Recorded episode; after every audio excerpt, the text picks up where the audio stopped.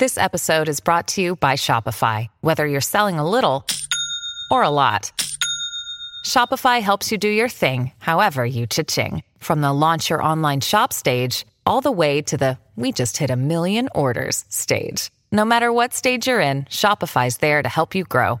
Sign up for a $1 per month trial period at shopify.com slash special offer, all lowercase. That's shopify.com slash special offer. You know, there are many doors all around the world that have no keys. Maybe you can guess how to open them. The first destination is, okay, read this, and good luck to you. It's a temple in India. The temple's name comes from this other really long word, which can be translated as the one emerging from the lotus. This temple is one of India's most popular and sacred places. It's one of 108 temples of this word. It dates way back. It was mentioned in Tamil literature in the 6th century. Flash forward to our time. In 2011, the Indian Supreme Court decided to document the valuables of the temple because they had been informed that the place might have been misused. To do so, they had to open the doors that had been closed for centuries. The committee went to the temple and discovered six huge secret vaults that held unbelievable treasures. After the chamber doors opened, they found at least $22 billion worth of golden idols, necklaces, and coins. The officials also discovered ceremonial costumes and gold coconut shells with jewels. Plus, they saw large diamonds. Not our understanding of large, though. Some of these precious stones were as large as 110 carats. To put it in perspective, a small solid gold statue from the collection could be worth around $30 million. After this fairy tale-ish treasure had been discovered, the temple got equipped with metal detectors, cameras, and other safety precautions before the first visitors started to arrive. Now, there are a lot of security guards at the temple. But are they protecting the treasure, or is there something more mysterious hiding behind its doors? The temple has six chambers, and the valuables are kept there. These rooms are named Chambers A through F. The Expedition Committee opened five of these vaults with significant effort. But the most bizarre thing is that, despite all the efforts involving existing tech, the mysterious Chamber B still wouldn't open. On the side of the door, two carved cobras are welcoming you. The door works as a gate. You can easily see it with the unaided eye, just like the doors leading to other chambers. Surprise! Experts discovered two more doors behind the first one. The second door is wooden, and the last one is made of iron. Strangely, the last door was sealed. It also doesn't have any means of entry no bolts, handles, latches, or anything else. To this day, no one knows what's inside Chamber B. Believers say that opening the door against its will can release into the world unnamable things. Others say that Chamber B may hide a tunnel. It might not be related to the reasons above, but the High Court of India warned against opening the doors of Chamber B. Now, in 2010, David Crespy, a French engineer, visited Machu Picchu. He discovered a strange door in one of the main buildings. The door was in a narrow path neither tourists nor archaeologists used very often. David believed that the place was an entrance the Incas had sealed for some reason. He contacted archaeologists and authorities right away. They promised him to start investigating the area in the near future and let him know about his potential discovery. Well, months passed, but he didn't get any news. No response to his emails and calls. In 2011, he found an article by Thierry Jamin about Peru. David reached out to him in no time. He described his finding to Jamin. After that, Jamin and other archaeologists went to Machu Picchu to investigate the secret door. They concluded that this door was indeed an entrance sealed by the Incas. The researchers confirmed the existence of two entrances found behind the famous door. They also got the 3D representation of a staircase leading to the main room and another chamber. The analysis also revealed several cavities, among which there was a vast quadrangular room. Plus, georadars detected some metals. Those might be golden and silver objects. Jamin and his team thought this place was a chamber of pre Hispanic times. They believed the door had been sealed by the Incas to hide something important maybe an enormous treasure, or something no less precious. Jamin also claimed that finding this chamber could lead to the discovery of a mausoleum. Jamin submitted an official request to the Peruvian authorities for permission to open the chambers. Yet, neither his application nor requests of other archaeologists have been approved so far. Authorities claim that opening this door could cause damage on the other sides of the archaeological site. Yet, the use of an endoscopic camera has confirmed the hypothesis that the stone blocks at the entrance are only there to close the passage. They are not there to support the internal structures of the building. No one expected such a strong storm. It's too dangerous to sail back to the land because of high waves and winds. But suddenly, you notice a small green island nearby. You and your friend are about 25 miles off the coast of Brazil. You were fishing and didn't notice black clouds obscuring the blue sky. You're approaching the unknown island and see a Coast Guard boat behind you. People from there are screaming something to you, but you can't make out the words because of the thunder. They tell us we should stay away from that island, your friend says. Despite the warning, you still sail since there's no other way out. Around the island, you notice sharp rocks sticking out of the water like knives in the dark. Now you realize what the Coast Guard warned about, but it's too late. Your boat hits a rock. The bottom is pierced. You start to sink. The rain and wind are getting stronger. Both of you fall overboard. Then darkness comes. You wake up in the morning because of the scorching sun and a dry mouth. Your friend and the wrecked boat are lying nearby. Apparently, you'll have to wait for rescuers to get out here. Now, in the light of day, you can see how dangerous the island's coast is. It's surrounded by rocks, and you're lucky you've survived. Getting out of here will be difficult. Together with your companion, you decide to look for coconuts and bananas. Your friend goes to the wreckage and pulls out a bag of medicine. Then, both of you leave the sandy beach and enter the dense jungle. A couple of steps later, you hear a strange hiss. You see your friend. His eyes are filled with horror. Goosebumps run down your back. You feel something alive crawling under your feet, and there's a lot of it. You look down and notice slithering snakes. There are dozens of them. They wrap around your legs, get into trees. They're everywhere. Don't move, your friend says. I think I know where we are. You want to ask him a question, but fear takes away your voice. He reads your face and answers the question. We're in one of the most dangerous places on Earth the Brazilian Snake Island. These are not just some ordinary snakes. This is the golden lancehead, one of the most venomous reptiles in the world. You can find them nowhere else on the planet except for this land. They evolved here naturally, without other snake species intervention. That made their venom five times stronger than the venom of ordinary vipers. They're practically the only owners of this island. Nowhere else in the world will you find such a concentration of creeping reptiles on such a small piece of land. And now, they're glad that two big lunch meals have arrived. There's little chance of survival, but you're gonna try. The first thing you need to do is get out of your stupor and find a thick stick. This is your best tool right now. If you encounter a venomous snake, the best you can do is retreat slowly. But this time, there are too many of them. They're aggressive and hungry. Together with your friend, you fight off the snakes with a stick. But there's more and more of them coming. One of them falls on your shoulder from a tree and bites your neck. The poison instantly enters your bloodstream and affects your muscles. It feels like your body is melting. It becomes difficult to move, and your neck swells. Your friend grabs you and carries you deep into the jungle. Here, among the trees, you notice an old lighthouse. Yeah, this building really stands out here. Once a year, the Coast Guard visits it. Your friend breaks down the door and puts you on the floor. You're afraid you won't be able to survive the bite. Fortunately, your friend is a doctor. He injects the necessary medicine and saves your life. You have a few minutes to rest before more danger arises. Your friend tells you that the unique snakes appeared here thousands of years ago. This island was part of Brazil for a long time. Then, massive floods separated it from the continent. This part of the land was cut off from the whole world, which helped the formation of a unique ecosystem inside. Vipers that lived here evolved into golden lanceheads. They quickly became the main masters of the island and destroyed all the other animals.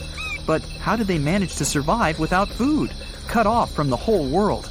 They did it thanks to nature and evolution. This island is a transit point for many birds. They stop here to rest during long flights. These birds become dinner for the snakes. Previously, a snake bite almost didn't harm the birds. They were frightened and flew away, leaving the snake without food. But over years of evolution, the island's owners have developed such a potent poison that one bite was enough for a bird to never take off again. There's also a legend that a pirate hid treasures here a long time ago. And, so that no one would ever find it, he brought snakes to guard his gold. Of course, there's no chest with coins here, but the island is attractive for modern pirates, even today. Golden lancehead snakes are an expensive commodity, so bad people often visit this place to hunt the reptiles. That's why the Coast Guard is always on duty around the island. People are forbidden to visit this place. And even if someone manages to get past the guards, they will have to face the rocks. Only biologists and scientists have permission to study the local fauna. Uh, now, the first rule is not to panic, the guy says. He gives Michael a thick suit. The weather is hot here, and the outfit seems very warm. You can't go without it, he adds. Michael puts on the outfit and feels goosebumps all over his body. Why is it so cold? The guide explains this is a unique cooling cloth. It'll save Michael from heat stroke inside the cave. The guide gives him an oxygen tank and a mask. Are we gonna dive? Michael asks. No, but your lungs may fill up with water if you don't use it. Michael's knees are shaking with fear. He doubts this whole idea. Welcome to one of the most dangerous caves on the planet, the guy says as he enters the dark space at the foot of a mountain. This place is called Crystal Cave, and it's located in Mexico. Magma had leaked here from the hot bowels of our planet 26 million years ago. It was coming and cooling down again and again. There was so much magma that it formed a mountain. Along with magma, mineral rich water got here, it had been seeping through the rock tunnels and had formed a cave under the hill. Then, something strange appeared in these hot waters, something that seems to be from another planet. Michael is going down the road. He illuminates the bottomless darkness with a flashlight. The air becomes hot and heavy. Microscopic particles of water are hovering here. Along with a guide, Michael descends to 980 feet. This is more than half of the Empire State Building's height. The air temperature goes up. It feels as if they were approaching the Earth's core. Finally, the descent ends, and they jump on solid ground. The guy puts on an oxygen mask and tells Michael to do the same. You can't breathe in such moist and acidic air. The lungs can fill with water, which will lead to disastrous consequences. The air here feels to Michael as if he's walking through a very thick fog. The temperature rises up to 136 degrees Fahrenheit, it's higher than in the world's most hot deserts. Michael lights his way and notices something big, white, and shiny. It's a huge crystal beam sticking out of the ground that's reaching up. The whole cave is filled with these huge things. They stretch in different directions and rest against the ceiling and the walls. Somewhere they block the path, and somewhere they are like bridges. Michael climbs onto one of the crystals and walks on it. The guide explains that each column is made of gypsum. You know this substance as it's used to produce building material, plasterboard. Michael touches the hard surface of one of them. It seems that some ancient civilization could have built it. The guide says that everything inside this cave is natural. For the first time, this place was discovered by two miners in the year 2000. Since then, scientists have managed to find out that some crystals are 500,000 years old. You can also find one of the largest natural crystals in the world here. This beam is about 36 feet long and weighs 55 tons. This place is filled with water rich in calcium sulfate. This element is capable of forming minerals. A colorless variety of gypsum prevails here. The water and warm air help form the crystals humidity, and temperature haven't changed for centuries, so these columns continue to grow even now. This place is fascinating. Michael wants to stay here longer to explore the cave, but unfortunately, it's dangerous. They may get lost or slip on the gypsum rocks. Plus, they're running out of oxygen, so they have to climb back up. They come out of the cave and meet the police. It turns out that it's prohibited for tourists to enter the cave. Even scientists must get special permission to go here. And it's for a good reason, since the cave is one of the most dangerous places on Earth. Michael and the guy pay a fine and leave Mexico. The next stop is Italy. It's a good thing you've taken a good camera with you, the guide says. This is one of the most fascinating caves in the world. You need the best equipment to capture this beauty. Michael and the guide are on a small boat. They sail along the coast of the island of Capri, Italy. Luckily, there won't be any danger this time. They are approaching a small rift inside the mountain. This is the entrance to the Blue Grotto. The hole is so tiny that only one boat can pass through it. Michael and the guide get into another dimension. The cave is filled with water. The walls are shining with blue light coming from the lake's depths. Michael takes pictures of the cave and notices that the entrance they got through glows with a bright white light. It's the sun's rays illuminating the cave as they enter it. There's another hole under the water. The sunlight penetrates through it, filling the lake with a blue glow. But it's time to move on. The next cave is in New Zealand. They arrive to the North Island. There's a place deep underground with winding, intricate caves. They appeared here about 30 billion years ago. Michael and the guide approach the entrance to the dark cave. Michael turns on a flashlight. Take it away, the guy says. You won't need it inside. They come in. Michael opens his mouth in surprise. The whole cave is filled with glowing lanterns. They are all living creatures, fireflies. They're shining with a blue light. Michael feels like he's on another planet. The entrance to the cave is limited to not harm the fireflies. Scientists use automated equipment to monitor the cave. They watch the temperature and the level of carbon dioxide necessary to maintain the life of glowing beetles. If many people get here, the level of carbon dioxide will increase. The time for a visit is also limited, so they ask Michael and the guide to leave the place. Let's check out one interesting town surrounded by mountains and woods in upstate New York. This place sits right on a big lake, and the city is called Lake George. People like to come here to go fishing, boating, and take up other water activities. You can meet many fishers, athletes, and a screaming man standing by the shore. Lake George is one of the most popular places in the northern part. Wait a minute. What? A screaming man? What does it mean? Yeah, people come to the shore, look towards the lake and the mountains, and just ah! scream loudly. It looks pretty weird from the outside. Here's a young guy screaming. Then he leaves, and a girl stands in his place. She starts screaming too, and then she offers you to do the same. Okay, you come to the spot where she was standing, turn towards the water, and shout. Wow! The sound of your voice echoes back to you. You hear yourself as if the sound wave passed through a giant megaphone. Your scream sounds distorted. It's unbelievable. You get closer to the shore and start screaming again. But this time, the magic is gone. You hear your usual scream. You return to that point, and here's the sound of your cry rising to you again with an echo. But how does this happen? Look where you're standing, the girl tells you. You're standing on a round concrete platform with an engraved image of a compass. Right on the compass, you see a blue map of the lake in the center of this pattern, two compass lines intersect and form the X symbol. Anyone who stays in this exact spot and shouts towards the lake will hear an incredible echo of their voice. It's as if your scream is coming back to you from another dimension.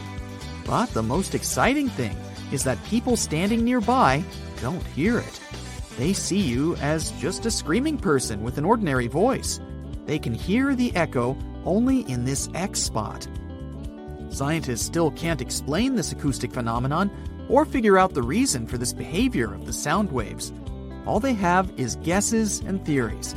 The concrete platform is surrounded by a small curved wall from the lakeside. Some people think that your voice resonates from this wall and creates this sound effect. Many places have similar semicircular walls, but they can't play such an acoustics trick. Another theory says that mountains and water somehow create the echo effect. There's also an old legend according to which a magical creature appeared at this spot. It shouted towards the water, and its wisdom has echoed throughout the lake ever since. I still think the sound resonates from the wall, but let's move on. We have more places to go. The next incredible location we're going to drop by is in California. Welcome to Lake Berryessa. Just stand on the shore and watch. Everything seems normal beautiful nature, clean, calm water, but there's a huge deep hole in this lake into which millions of cubic feet of water are pouring per second. But don't worry, this is not a natural anomaly or a tunnel to the underworld. It's the glory hole, and people created it. Lake Berryessa is in the area where the farming town of Monticello used to stand. In the last century, people built a dam next to the lake. During the rains, the water level rose and overflowed beyond the edges of the dam. To solve this problem, engineers built a vast hole. To give you an idea of how vast it is, imagine an ant standing on the edge of your bathtub with water flowing through the drain hole. The glory hole is as big for you as the drain hole would be for the ant. The water goes through a long horizontal tunnel and enters the nearest bay. The glory hole is a local attraction and a popular place for tourists. Now let's move to the Caribbean region for another fascinating location. Here, among the clear blue sea, you can find a unique lake on one of the dreamlike islands. Its entire territory looks like a giant concrete platform but don't swim in it. Steam emanates from the lake's surface because of high temperatures. Almost all the water here is liquid asphalt. Pitch Lake is the largest asphalt deposit in the world. Its depth is 250 feet, which means that a passenger Boeing can fit there in an upright position. Scientists haven't yet studied the lake thoroughly. They think there's a fault in the Earth's crust underneath it. Natural gases and oil pass through this crack and mix with water. Then, all this liquid goes through many chemical reactions and turns into asphalt. The lake contains about 10 million tons of hot material, according to rough estimates. Theoretically, no life can exist in such conditions, but scientists discovered a colony of microbes there. This means that life outside of our planet can exist. Saturn's largest moon, Titan, has many hydrocarbon lakes on its surface, similar to Pitch Lake. And if the simplest forms of life can exist here, in the asphalt lake, they may also survive on Titan. Our next unusual lake is in a pretty unexpected place, in the driest region on Earth. And these are not hot dunes and lifeless plains. This region is in Antarctica. A dry area is not where it's hot, but where there's almost no precipitation. The desert is not heat and sand, but the absence of life. Some areas of Antarctica meet these two criteria. It's so cold here that a mug of tea can freeze in a minute, but the lake we want to see doesn't freeze. Although it's not even a lake, but a pond, because of its tiny size and depth of several inches. It resembles a large puddle of icy water. It doesn't freeze because Don Juan Pond is one of the saltiest reservoirs on the planet. Salt prevents water from turning into ice. But the most interesting thing is the lake's origin. Scientists still don't know how it appeared here. That's it for today. So, hey, if you pacified your curiosity, then give the video a like and share it with your friends. Or if you want more, just click on these videos and stay on the bright side.